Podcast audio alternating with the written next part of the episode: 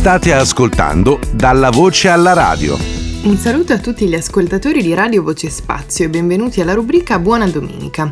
Don Giuseppe Bodrati ci aiuta a capire più a fondo il brano di Vangelo che ascolteremo domenica 19 settembre 2021, tratto dal Vangelo di Marco, capitolo 9.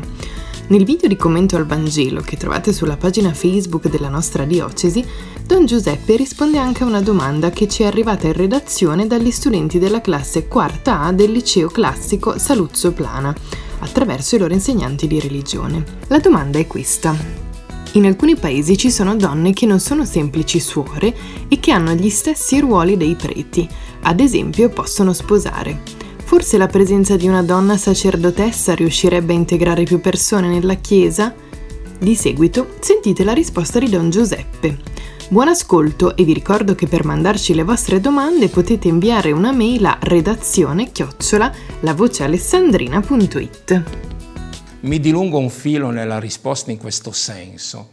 Eh, la questione dei ministeri nella Chiesa è legata anche a una visione antropologica. Il sacrificium eh, è sempre stato legato alla visione maschile, è per questo che nella Chiesa latina, almeno romana, ci sono solo ordinati sacerdoti uomini, non per discriminazione, ma per diversità di ruolo. Allora la valorizzazione della donna all'interno della Chiesa può avvenire attraverso tanti incarichi, tante mansioni, tanti servizi. Non bisogna per forza no, equiparare il tutto come se fosse il discorso del politicamente corretto. C'è una visione, ripeto, antropologica legata dalla rivelazione e noi seguiamo questa visione.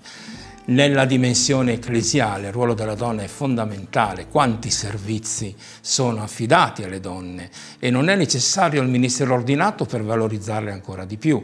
D'altronde seguiamo quella che è la santa tradizione della Chiesa che ci chiede di vivere una fedeltà a un deposito dottrinale che il Signore Gesù ha rivelato e ha consegnato famosissime le parole dell'Apostolo Paolo a Timoteo, custodisci il deposito della fede che ti ho trasmesso con l'imposizione delle mani.